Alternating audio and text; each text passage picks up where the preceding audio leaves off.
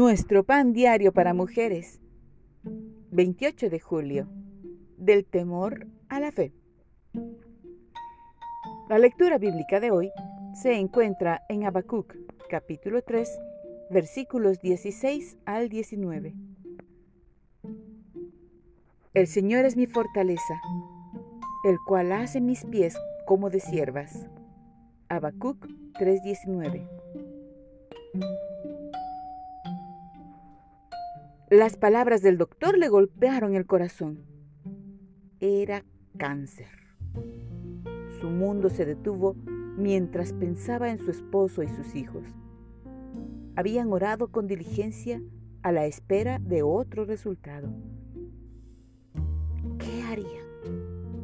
Mientras las lágrimas le caían por el rostro, susurró, Señor, esto está fuera de nuestro control.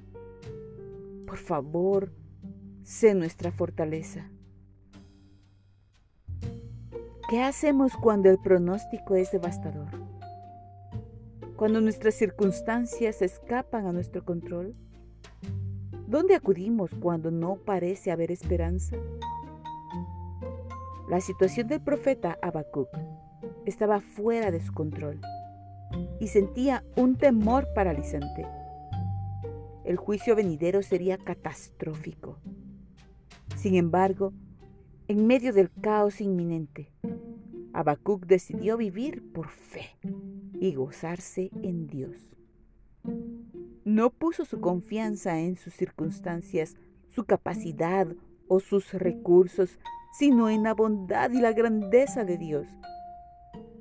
Su confianza en Dios lo llevó a proclamar, el Señor es mi fortaleza, el cual hace mis pies como de siervas y en mis alturas me hace andar.